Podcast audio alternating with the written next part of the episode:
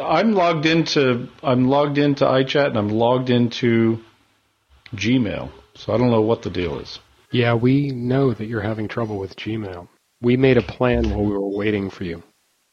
Uh, I don't have a plan. Gmail has a problem with me. I don't No, have. we a problem We have a it. plan, Tim. We're gonna we're we're gonna have an intervention. with Gmail. And you. You It's not Gmail's fault. Kirk and I seem to have no problems with this.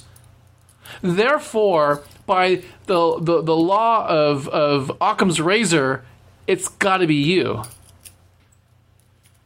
And it says Gmail. It says I'm logged into Gmail. It says all that stuff. Don't lie. You're on your Hunger Games chat boards, and you know it. Well, we got to hurry this up because I got a midnight showing to go to. So come on. is that the new Van Halen the new Van Halen singles being debuted at a midnight midnight showing? Uh, yes, yes, yes, Kirk. The new Van Halen. It's the Hunger. It's called the Hunger Games. That actually sounds like the, a Van Halen song a little bit. It could. It could be an album. Yeah. Okay. Do we know what we're talking about? Where were we? Nope. Uh, not normally, but Let's pretend like tonight we know what we're talking about. Do you mean are we aware of the topics we are supposed to discuss, or are we well informed? Because those are two different questions. totally different. Fair enough. So, th- actually, they are two different questions, but both questions are relevant. The Right. answer is not the same to both of those. It doesn't matter. I'm asking. I'm. I'm. I'm asking one question with two answers. Part A and Part B. Part A of Do you know what we're talking about? Is Do you know what we're talking about? And then Part B is Do you know what we're talking about? See the difference? Yes and no. Is there an email about this? There was like a dozen emails. Yeah, right. We need a summary. Is there? Isn't Helga supposed to summarize and send us the um, the executive summary like right before airtime? Helga's in line to see the Hunger Games. She's holding my place. If we start right now, it's nine twenty. We can start some new nine twenty movement. We are the nine twenty. Nine twenty. 920. 930. Never You, remember. to, you can make up any time. Nobody knows what time it is. You could say it's 10:30 in the morning. Nobody would know. Time and space are relative. There's no timestamp on it. The only timestamp is the one you you talk about. The one in your own mind, Jim. Get over it. Get over your time space continuum. It's time and relative dimension in space. And we jumped forward a bit prematurely, so technically it could still be 8:30. It could be 8:30.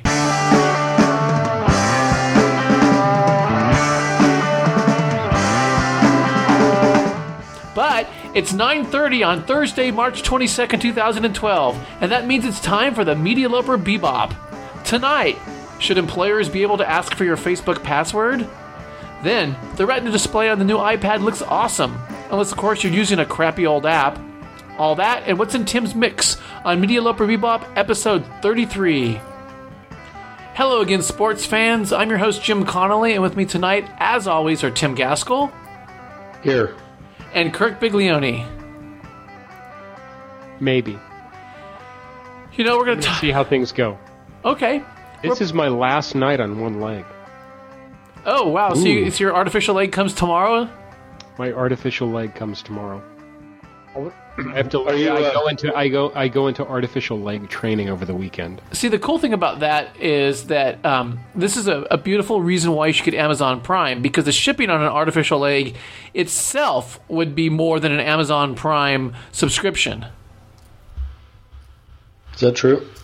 I don't think so. They're made out Yeah. of balsa wood. the one I'm getting is. So if you piss us off, we could just snap it like a twig. Or or we just whip out the matches. Whoosh!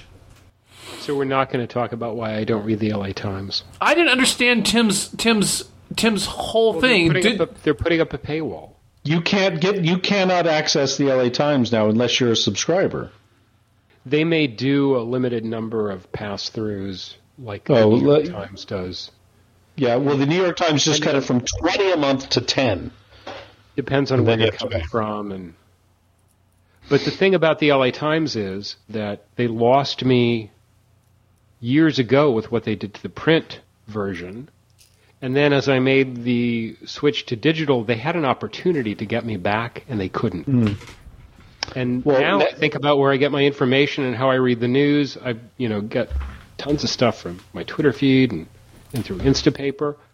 I Yeah. rarely, rarely, rarely read an LA Times article. Well, yeah, I know. My only argument for it was the fact that it's local stuff, and um, You, You do know, need it's a hard to get- local news source, so that's that's a good reason. But I listen to KPCC. so Jim, I want to. Can you do a test? Can you go to latimes.com and then click on a link to a news article and tell me what you get? I can. Let me do that right now. Oh, look, there's LA Times. Uh, Whitney Houston. Coroner says Whitney Houston accidentally drowned in bathtub. Singer Whitney Houston appears to have suffered a heart episode before accidentally drowning. I go right through, no problems. Okay, so you haven't hit your Well, like top. ten. That's a top story No, no, no, no, no. I can't get that.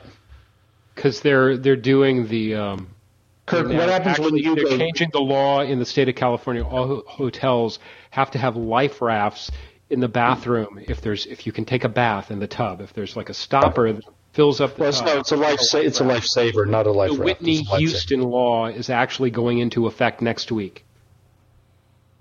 We could have saved her. Do you understand? Hotel room. If only she had a life. bathrooms- Yeah, if she had a lifesaver. Yeah. Or even asserts. So, Kirk, can you get to the LA Times page? Yeah, but I never read the LA Times, so No, I'm clicking, can you- I'm clicking So through, you, you can click through articles. Okay. trying to get. I'm trying to hit my limit. So wait a second. I, I, I see. I see. Tim has. There's a pattern here. First, Tim can't use Gmail. Now, Tim can't use the LA Times. Well, but the LA Times is. I mean, it's better than it used to be, but it's still not. So basically, what they want you to do is if you hit that that 10, uh, 10 articles or whatever, they give you an option. You can either um, the best deal is this where you get the Sunday paper for for the first four weeks. They don't tell. Then it's $1.99 a week after that. Um, and you get the Sunday paper plus digital access, or you can get the weekend unlimited or the everyday unlimited for three three ninety nine a week, or you can get the digital unlimited for get this ninety nine cents for the first four weeks, but then after that it's three ninety nine, so it's two dollars more to get just digital than getting just digital plus the Sunday physical paper. because they're selling the print advertising based on their total circulation, and some people are still apparently paying for numbers that have no meaning. But can you imagine paying four dollars a week to access news? And when I say paying for, for numbers that have no meaning, I mean advertisers paying for advertising in the print edition that people aren't actually reading. They're just taking to get access, free access to the digital edition. Yeah. But I, I, I have ethical problems with it because I don't want to. Okay, I hit the paywall. You hit the paywall, see? Become a member and keep on reading. There you go, see? So They don't Jim, know that it was an experiment to hit the paywall. I have no interest in reading. No thanks. I'm going to click no thanks. And they send me back Exactly. to the page. then you get yeah, you get the homepage, and that, that's it. You just can't click through. God damn it! Pretty I cool. can't read the story about Santorum and the Etch a Sketch. Yeah. Go to MSNBC maybe or something, and you'll see it. Isn't that perfect that the party that's been talking about birth control in 2012, on the week the i the new iPad is released, somehow manages to change the topic to Etch a Sketch? Mm-hmm. And Etch a Sketch is uh, selling like hotcakes on Amazon. Now, what I'm waiting Etch for a is Sketch 3. They just call it the new Etch a Sketch. Well, I'm I'm waiting for the Etch a Sketch um, Kindle uh, hybrid. So when you're done reading your book, you can like just draw stuff and mess around with it. Hey, is that a Sketch done an iPad app? That's the perfect app, right? I, I'm sure there's. Totally work. Okay, can you uh, can you not publish this until I make see if there's an actual No, they're uh, going to do a knockoff called Etch with Friends, Etch with Friends? Exactly. the networked Etch a Sketch.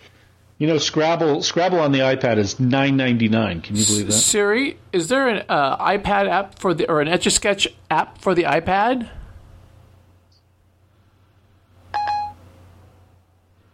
I don't know what you mean. Checking on that for you. I can't answer that, but I could search yeah. the web for it if you like. No, thank you. That's that's that's fine, Siri. You've done enough. Go back to bed, Siri. Are you guys tired of Siri now? Siri's a bit lazy sometimes. I I still use um, Have you asked her for her Facebook credentials? no. I don't You want might them. find out why she's, you know, slacking. Hey, have either one of you guys taken a drug test to get a job? no. I didn't either, though. Have you given a drug test to a potential employee, though? I have not. I have. No, I have not. Really, Kirk? Happy to say they passed. Here's They had actually used drugs. We were able to verify it, and they got the job. I was going to say I worked in a, uh, for a company that had raves on company premises, and so that was the same thing. People had to prove they were taking drugs in order to work there. But what I, I want to know is if you work at like one of these um, pharmacies that dish out the, um, Drugs? the, the the medicine, shall we say, the green medicine, the green pharmacies, nudge, nudge, wink, wink, know what I mean? What if you, Environmentally friendly pharmacies? yeah, what if you get um, caught working for one of those with uh, traces of marijuana in your bloodstream? That's what I want to know. Then you could just say, "Look, I'm just testing the product. I'm just making sure it works." Right? That would be a good employee, right? Absolutely. I, I mean, I, I keep wondering why did did we just like just have career paths that just didn't go into places where they automatically took drug tests, or we're just a little bit a little bit older than when drug testing became relatively uh, widespread. on what, on- on what you a bit of do. both. I, I, it depends on you know the the corporate culture where you would have drug testing for white collar employees, like all of us have been. Uh, it's not the corporate culture that we would be attracted to, and then everyone else is in like some sort of position where the public safety is in their in like you know blue collar drivers. Yeah, UPS or something. Well, yeah, if you're if you're out driving a vehicle, then yeah, probably testing maybe makes sense. But if you're working at a computer, that makes no sense at all. I mean, it, it could actually help you to be on drugs. It could be performance enhancing, depending on the job and the drugs. Well, certainly there's always been a lot of speed, in at least in the form of caffeine involved with with Well, uh, associated exactly. with codeine. Caffeine is a drug. Yep.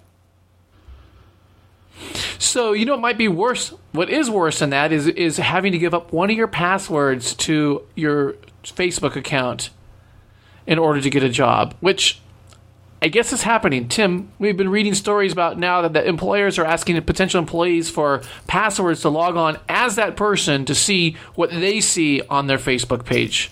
So I I have a poten- I have a potential uh, I have an interview on Monday with the company, and uh, th- that's why it got me thinking about this, and the the kind of converged with uh, this this story coming out this week about you know logging into um, logging into your Facebook account, and it's varied from saying we need your password and your account name and everything to you logging in for them. I think it's probably more of a case of you logging in for them or something, so they could see it and see how many pictures are on file of you passed out drunk at a rave or a or a frat party or something. I'm assuming that this probably skews more towards the younger set who tend to be from what I've noticed only tend to be a bit more free with the kind of photos that they are willing to post online. Now, it's just something that Uh, well, And aren't you glad? Aren't you glad that all the photos that were taken when we were young, or the potential for photos, the, the fact that there weren't widespread cameras, aren't you glad that, Well- that that there there isn't there wasn't that when we were in our twenties? Uh, number one, the, you, you have to scan. It's way too much work. You have to scan them, upload them, whatever. I regret And- it. I needed more photos from them. I was in my prime. My unassisted triple play was not photographed. Some of us, you know, would have benefited from cameras everywhere in that period of my life. I, I'm kind of. I mean, I'm I, I, I'm grateful that there are pictures from from that time, but there are other pictures that I know that were taken that I'm really glad have never actually surfaced. I have no, uh, I have nothing to hide there that I know of. So uh, that you remember.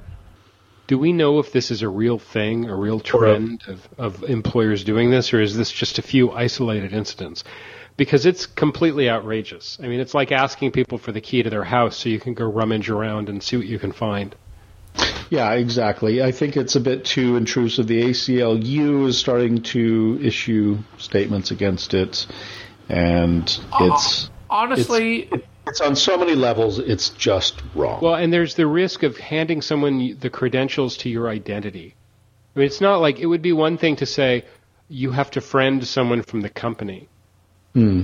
and you get to know your inner circle, but actually giving someone the keys to your account, allowing them to do all kinds of things which could have an adverse. You know, who who are they? Why should you trust them? It's like you would need to do a background check on the person asking for your credentials.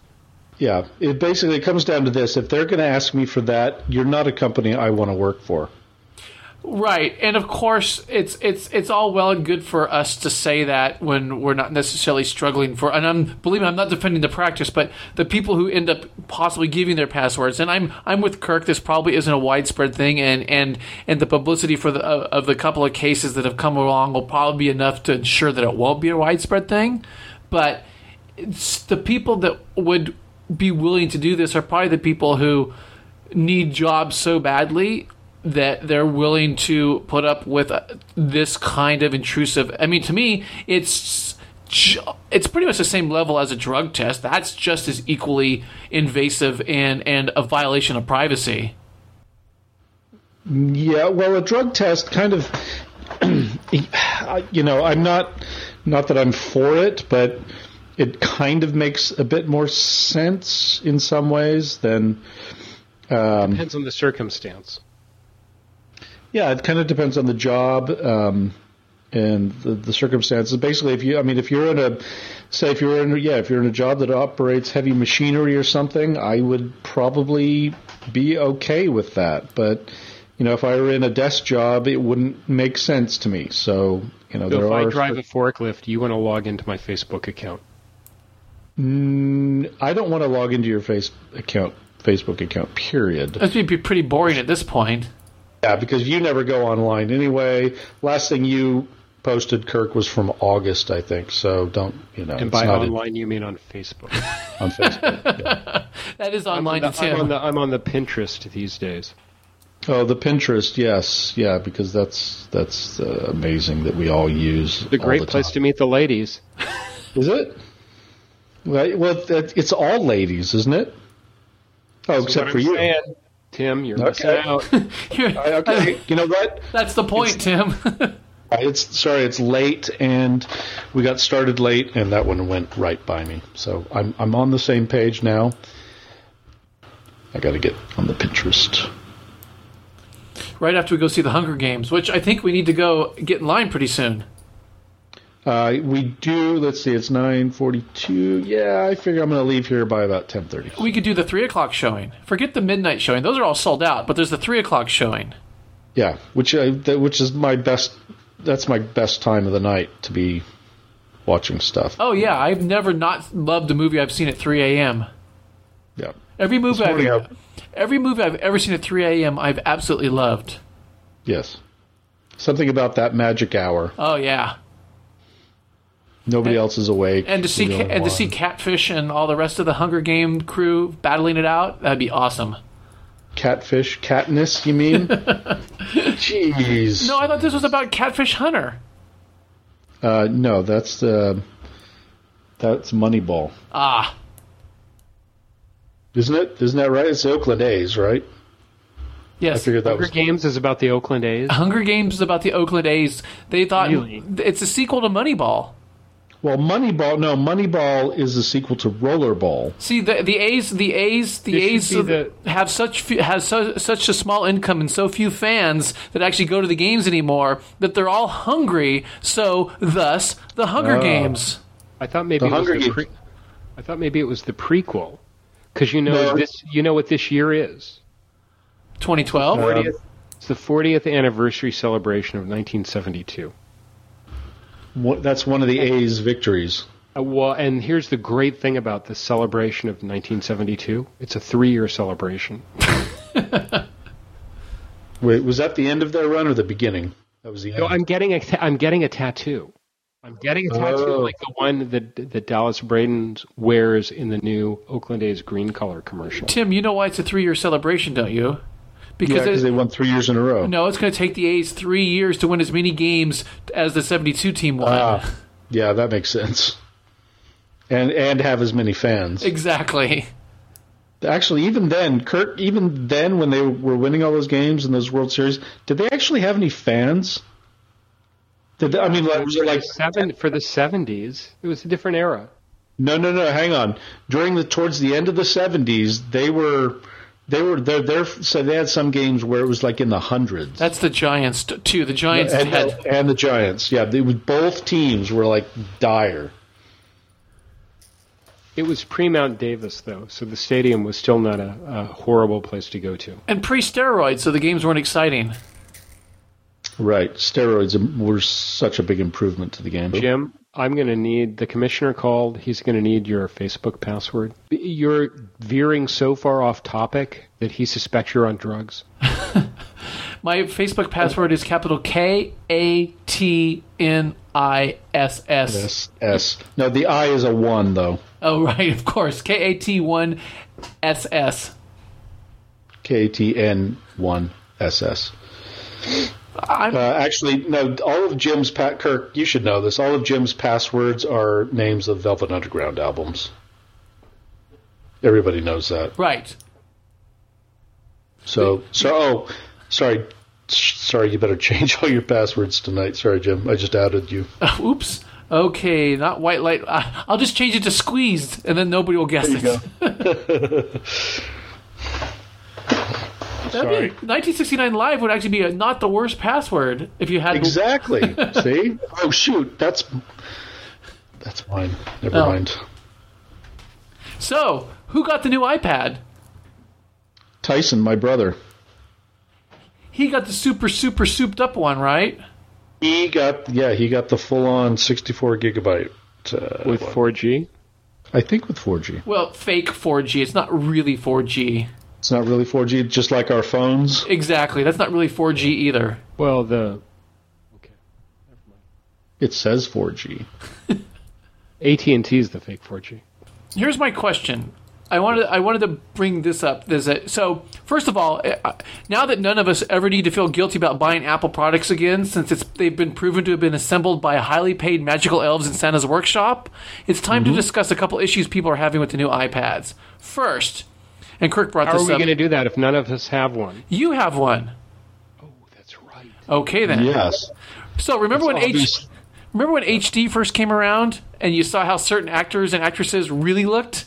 Well, apparently that's happened happened to a couple of apps that looked fine on older iPads but look like crap on the new one. So Kirk, what looks like shit now on the new iPad? Okay, so anything that uses system fonts uh, or like, you know, standard HTML, web view, web page. What what, what are great. system fonts? System fonts are the fonts that are actually part of the system so that, you know, when you're reading a web page, mm-hmm. you're viewing the, the underlying HTML is not an image. It's using the fonts that are built into the iPad. They're native to the iPad, Tim. Got it. Okay. Like you've got fonts on your desktop computer that are native to the Mac and Right, right. This whole thing when you do fonts on the web, you want to use, although now this is all changing with fonts, but that's a different thing. Mm-hmm. Anything that uses system fonts looks awesome. Anything that uses like a native app development can, you know, process looks pretty good. The images that have been used and, you know, a lot of the Chrome around the apps are really like images of some sort, JPEGs or PNG or TIFF or whatever. So a lot of apps are updating to uh, Retina, double the resolution, and and they're they're not significant updates. They just look a little bit better if you stare at them closely. Right. The problem re- really is noticeable in the magazine apps. particularly with anything done by Condé Nast, Wired. You know, uh, they the New Yorker looks pretty bad too, and it doesn't. And the New Yorker doesn't need to look bad, and here's why. It doesn't have. It's not big on graphics. Because it's all text. but the text is all images. The text is not are not system fonts. The text, the images are all of those magazine apps have been developed. Adobe, Adobe's plan A was we're going to do magazines on the iPad and we're going to do them with Flash. So based That did not work out. So plan B that they cobbled together was we're going to add a plug-in to your uh, InDesign program that 99% of the magazines in the world use for production that will output alternate layouts that you will be able to read in a special app container on the iPad. So every single page of the magazine has two layouts, portrait and landscape. And for each page, we'll generate an image. And so when you're going through the Wired app, swiping through the Wired app, you're not swiping through like web pages, you're swiping through static images. this is 1996 on the web all over it's, again. It's like a, it's like a slideshow. that yeah, you're sliding through. it's gift text on the web. It's just like how people thought, "Ooh, we'll do cool web design by by putting a bunch of giant images on there that that that, that are completely un, uh, un, unchangeable." so well, so you can't change the font size. You can't Copy and paste. copy and paste. Anyway, they get away with it for a while, but now the Retina display is out. And when you open the Wired app, it looks pixelated. It looks bad. It looks really, Wow. really, really bad. Well, to be fair to Wired, they're not really known for cutting edge design. They, they, they totally let Adobe take them for a ride. Um, and unfortunately, it's the same thing with uh, the New Yorker too. And it's an interesting contrast, the New Yorker and Wired, because Wired, you could say, okay, I can sort of see why they would do this approach because it's high. They think it's high design. Um, you really, there's a better way to do it, but they chose not to. But the New Yorker is is, is, such. I mean, consistent layout from issue to issue, Yep, and consistent layout from page to page from decade to decade. No reason other than the fact that they have to get that goddamn New Yorker font to be identical on the ad. And now it looks like hell. It's unreadable. Wow. Well, I'm glad I still have the magazine then. Let's fix this. Well, there. Uh, so Adobe has a new thing, which is not new at all. It's it's what is called responsive design. That is adaptive design on the web. This is the trend. Anyone who's building websites is using responsive design to kind of reassemble itself depending on the you know, dimensions that are available for the text to reflow. Um, Or, or elements now- to reflow on the page depending on, on browser and, and, object yeah. size. it's tricky because you've got different monitor sizes, different aspect ratios, different screen resolutions. Uh, the the so Adobe now is doing the thing maybe they should have done two years ago, but they had to rush out a Plan B because Flash was not an option. Uh, so now they're kind of getting around to the thing that should be done. And now all the print designers who thought they'd solved the digital problem, because print designers are really control freaks, they want the layout to look exactly like they want the layout to look. And so the static design, the images actually gave them a way to do that. A responsive liquid layout that reflows based on, you know, individual device, and there might be a hundred different possible layouts, um, doesn't give print designers the kind of control that they want.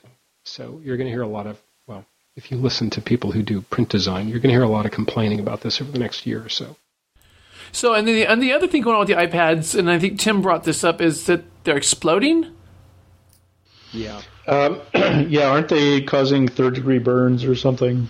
I got, you know, I was I in might the be hospital exaggerating. today with my burn from using my new iPad too long. Yeah. I did read that there that, that that some of them are getting up to temperatures like 116 degrees. Right. Which is when you that's nothing.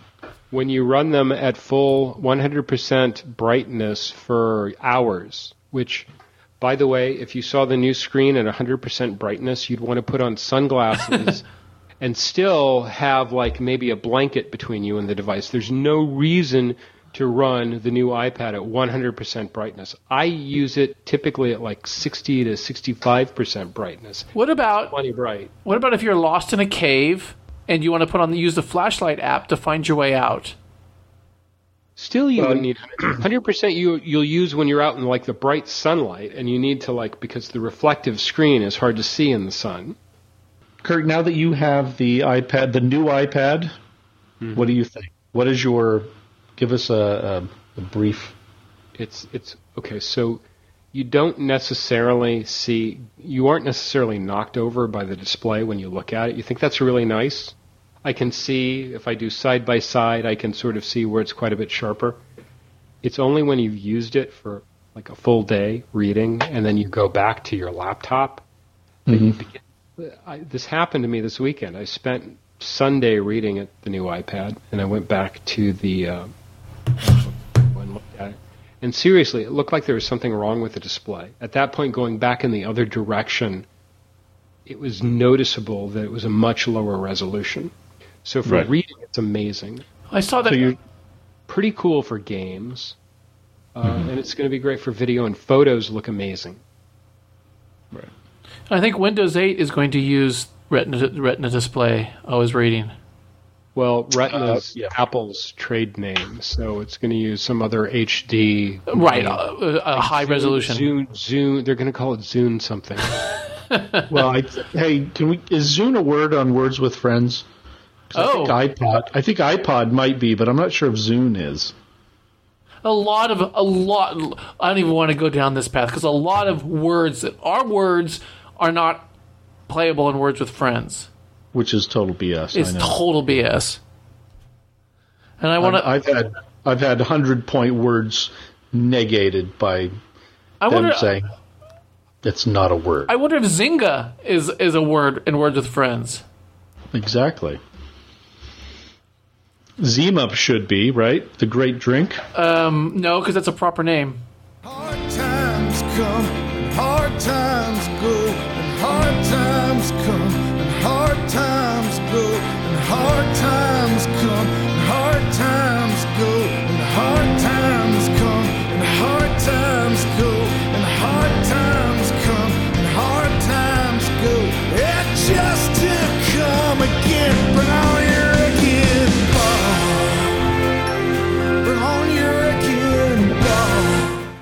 And now it's time for In the Mix. This week, Tim tells us what's in his mix. So, my in the mix this week. Let's see. First of all, Bruce Springsteen, Wrecking Ball. Jim, you did. We haven't done that one yet, have we? No, no, no. Go ahead. It's all yours. Okay, Bruce Springsteen, his new album. Of course, he's been he's been releasing albums every, every two years. Every two or three last- years, yeah. He's way more prolific now, years. and he's way more prolific in his dotage than he was in his his youth. Seems to be. I mean, the last ten years, it seems like he's put out about you know five or six albums at least, and um, it has to be said, Wrecking Ball is probably one of his one of his more interesting. It's not really a, a complete E Street Band record per se. It's more of a Tunnel of Love kind of uh, some E Street Band people and lots of other people, lots of guests. People like Tom Morello play on it. Rolling, this is an album that Rolling Stone called uh, like his most despairing, confrontational, and musically turbulent album that he's ever made, which is partly true. Um, there are elements of this side of Bruce on every album. Maybe this is the most consistent one in in that respect, but um, when you peel back the layers of, of of all the songs, you know the message is pretty clear. It's like this is this is a this is an album that's kind of in line with the times where we are right now with the whole 99% versus the 1%.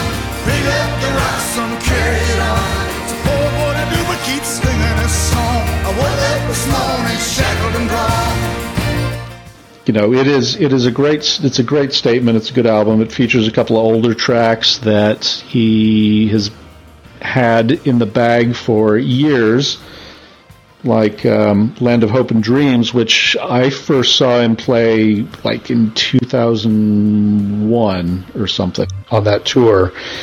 And Uh, you know, and I've been, you know, he's been playing it ever since. I've seen him at least, I've seen him like four times, uh, four times in the last decade, and he's, it's that's one of his songs that he's played every time. It's never been on an album, and except for his live in New York City album um, or DVD.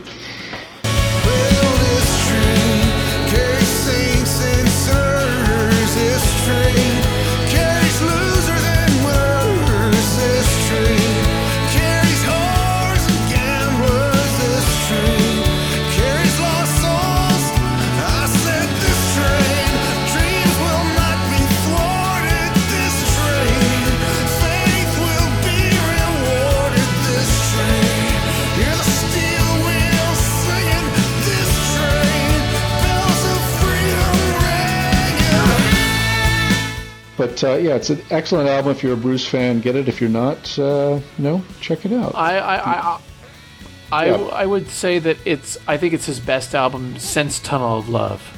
Yeah, in a lot of ways, it's it, it is. It's kind of uh, it's very consistent and It's know, not it's it's, not brought down by it's not uh, so tied to the moment like the rising and it's not Right. brought down by bad production like magic both of which i think are really good records don't get me wrong and i Yeah. still think there is an amazing album um, to be made from the best tracks of uh, lucky town and human touch but Exactly. this record with ex- exception of maybe just a couple of songs the one with the rap um, maybe a couple others is is is is musically varied but still somehow thematically consistent like you were saying lyrically and just the songs are just are really really great really good, and some really really some dark stuff as well. So yeah uh, good good to hear Bruce back. Bruce never really disappoints. He's just better sometimes than other times, and uh, uh, but this is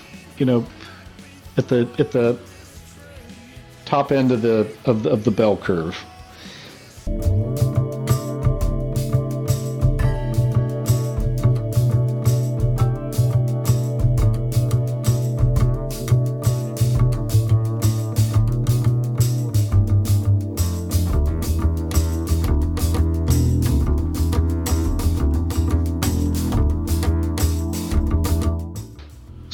uh, the other thing I got turned on to uh, this week was uh, Kirk. You might know this artist, Esbjorn Svensson, Esbjorn Svensson Trio. Is A, he uh, on Lillehammer? uh, no, I don't think so. This, this is a Swedish jazz uh, kind of piano trio, and uh, they did a bunch of albums like uh, up until well up until about 2008 when uh, Esbjorn Svensson died in a scuba diving accident. So uh, they they came to an abrupt halt. But uh, really this then, isn't one of those spinal tap deals right Oh, no, exactly. Uh, from about 90, you know scuba diving accidents they happen they happen more often than you think yeah, and it's just something you know, it's just hard to trace like you know who actually did it because you can't dust can't- for scuba that dust for fingerprints underwater. It Right. doesn't work. So, uh, so yeah, it's still kind of crazy how, how this guy died. But um, uh, the craziness is the, the, the music, especially uh, like this album uh, in particular. It's a 2002 album called "Strange Place for Snow," and it kind of made me go back and uh, look for more. And uh, th- this is just a a tight, you know, it's, it's double bass, drums, piano kind of thing. A lot of uh, mostly original compositions. Um, the, the the influences are uh, apparently like Radiohead, and you know, which isn't that's not that far off because um, you know there are other musicians in, in jazz who look to Radiohead as uh, influential, influential like Brad Mehldau and stuff like that. Usually piano players, uh, ironically, but. Uh, and uh, but there's an energy and a tightness to this. This is really good, and uh, I do recommend it. The Esbjorn Svensson Trio.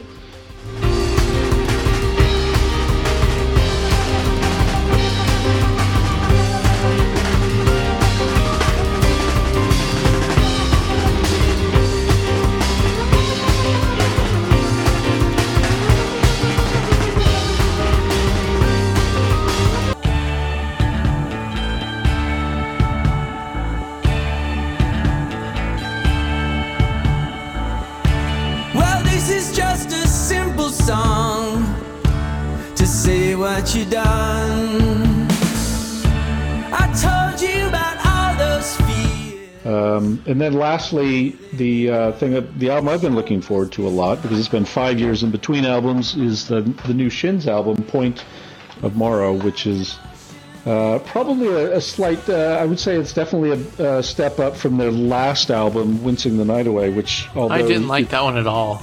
Jim didn't like, but it's it's it's got like four or five great songs on it. It's probably it's not their best album, but um, it has one.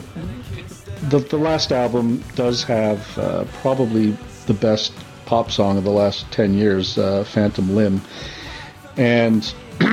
Uh, this album kind of continues on the tradition, but it's a bit. There's something a bit more warmer about it. It's a bit more uh, the the production's slightly different. He's kind of changed out his band, uh, but James Mercer is the man basically behind the Shins, and it's always got his hallmark kind of vocals. Where he's he's one of those singers where, you know, he can he can make a, a verse and uh, you know have hooks in it just in what what he does vocally, rather than kind of waiting for it's waiting for the chorus or whatever. There's there's like hooks throughout the whole song, and that's what kind of is is his special skill, I guess. He's he's an amazing singer, an amazing tunesmith, multi instrumentalist, etc. Um, the the album is is pretty great from from top to bottom. Girl,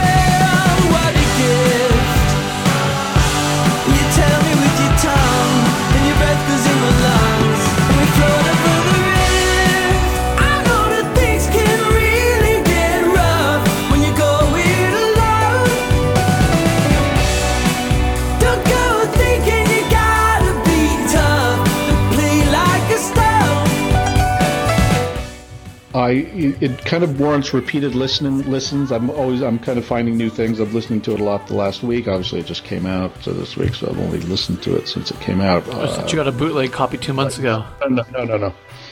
Uh, uh, anyway, they were also featured on David Letterman this past week. Uh, they did one of those in studio live hour long shows. Ryan Adams and people like that have done them recently. I think did Wilco do one of those too?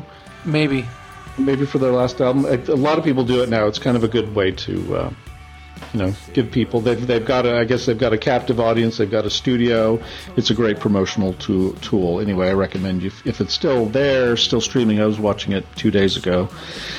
Uh, it was still on the David Letterman site, so check it out if you can. The um, um, but anyway, the new Shins album I, I do recommend, and it's in my mix.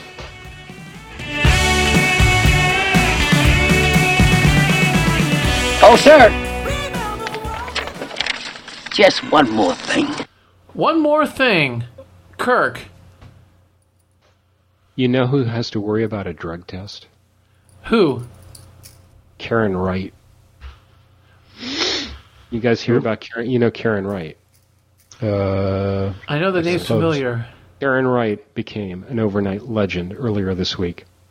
So the feds intercepted three packages being sent Oh. from San Diego to New York City to St. Martin's Press, which is a division of Macmillan. Macmillan being the company that led the big six publishers into the agency model that we talked about hmm. last week. And those three packages contained 11 pounds of marijuana. Thus, the impetus from agency pricing, clearly. but setting also off, the, setting off all kinds of commentary about what's happening in the book business hmm. I would, I would, and leading people to wonder who the hell is Karen Wright? I think it's Karen Wright in quotation marks, right? so we're to believe that, that the first time people have ever smoked pot in the publishing industry is in the year 2012? Well, no, they are turning stupidly, it into, stupidly sent it to they're themselves. turning it into Plan B. This is this is as I noted, this is their DRM free business model. so this led to the potlit hashtag on Twitter, which had some uh, Pot really, really, really entertaining book titles. Sense and Sensibilia. the audacity of dope. Ganja with the wind. Oh, jeez. Oh, It was that sort of week for the uh, book publishers. One more thing. Tim, Um, what is tomorrow? Uh, Hunger Games Day. Thank you. I said that to somebody else today, and they didn't understand it, even though they'd read all three books. I said, uh, "You looking forward to tomorrow?" And they said, "Why? What's tomorrow?" I said, "Come on, take your finger, put it on your pulse." My finger's on the pulse of the And then- nation. And then they said, "Oh yeah, Hunger Games." So Hunger Games opens tonight around the country, maybe worldwide. I'm not sure if this is a worldwide one, but uh, oftentimes they are. But maybe uh, maybe this one is the uh, Hunger Games. If you read the books, obviously they're very con- compelling young adult series, which I uh, I think I'm the only one in my family that read. I was the first one to. I was the last one to read them in the family, but I think I'm the first one to read all three because my other family members had things like homework that they had to deal with. So, uh, but they're um, That included Gizmo. Gizmo. I read it to Gizmo. No, so does Gizmo have homework? Yeah. Okay. Yeah, duh. So um, the good news is the Hunger Games, the the Twitter response and the early reviews and everything was all good, and then uh, some of the mainstream reviews are coming out now, and they're all uh, pretty uniformly good. And uh, director Gary Ross apparently has done a great a great job. So um, the the good news is I knew this was going to be. I, I had a feeling it was going to be good because Jennifer Lawrence was uh, cast in the lead because she is a spectacularly good actor, and um, this opens tomorrow. Where I'm going tomorrow, probably if not the next day. Well, And I- I will- we're going after this podcast, right? Uh, Actually, yeah, that's what I meant. Yeah, by yeah, yeah. Tomorrow. I- I'll meet you at the It theater. It's at twelve oh one. So Oh, three o'clock, three a.m. Don't, don't wait for me. Kirk, I'm going to take you to go see it at the IMAX. I don't forget I have the handicap plaque. Exactly. Oh. That's why Get in anywhere. We're taking know. Kirk everywhere. We're we're picking you up, and uh, we're going to go everywhere with you this weekend. so- Finally, we can get those Homer Simpson parking spots. exactly. One more thing. I have a question for you guys. Tim, what's the funniest show on television? Community. Nope. Kirk, what's the funniest show on television? Um, I don't know. Parks and Rec. See, those I I love Community. I love Parks and Rec. You guys know that, right? They're both very funny shows, but both those shows have too much heart, too much invested in the characters. The funniest show on television is FX's animated show Archer, which is finishing up its third season even as we speak. For those of you who haven't seen it, Archer is a deft combination of spy parody, workplace comedy, and Oedipal psychodrama. And not only does it routinely feature more jokes per minute than any other TV show out there, it features the darkest, most depraved jokes imaginable. All of which are so wrong, they circle past right and come back squarely to wrong.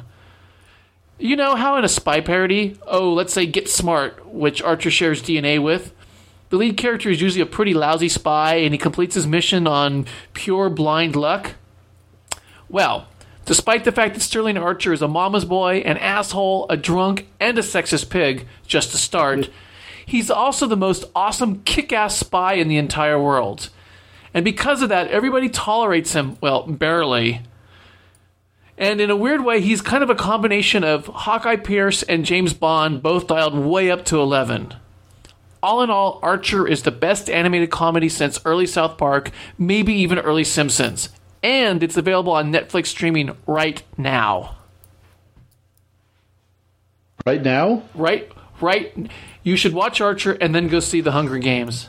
I, I have seen a few Archer. It is very it is very funny and very twisted. Have you seen this, Kirk? Have not seen it. You this Kirk, you would like it. yeah. We'll add it to the queue right now. Yeah.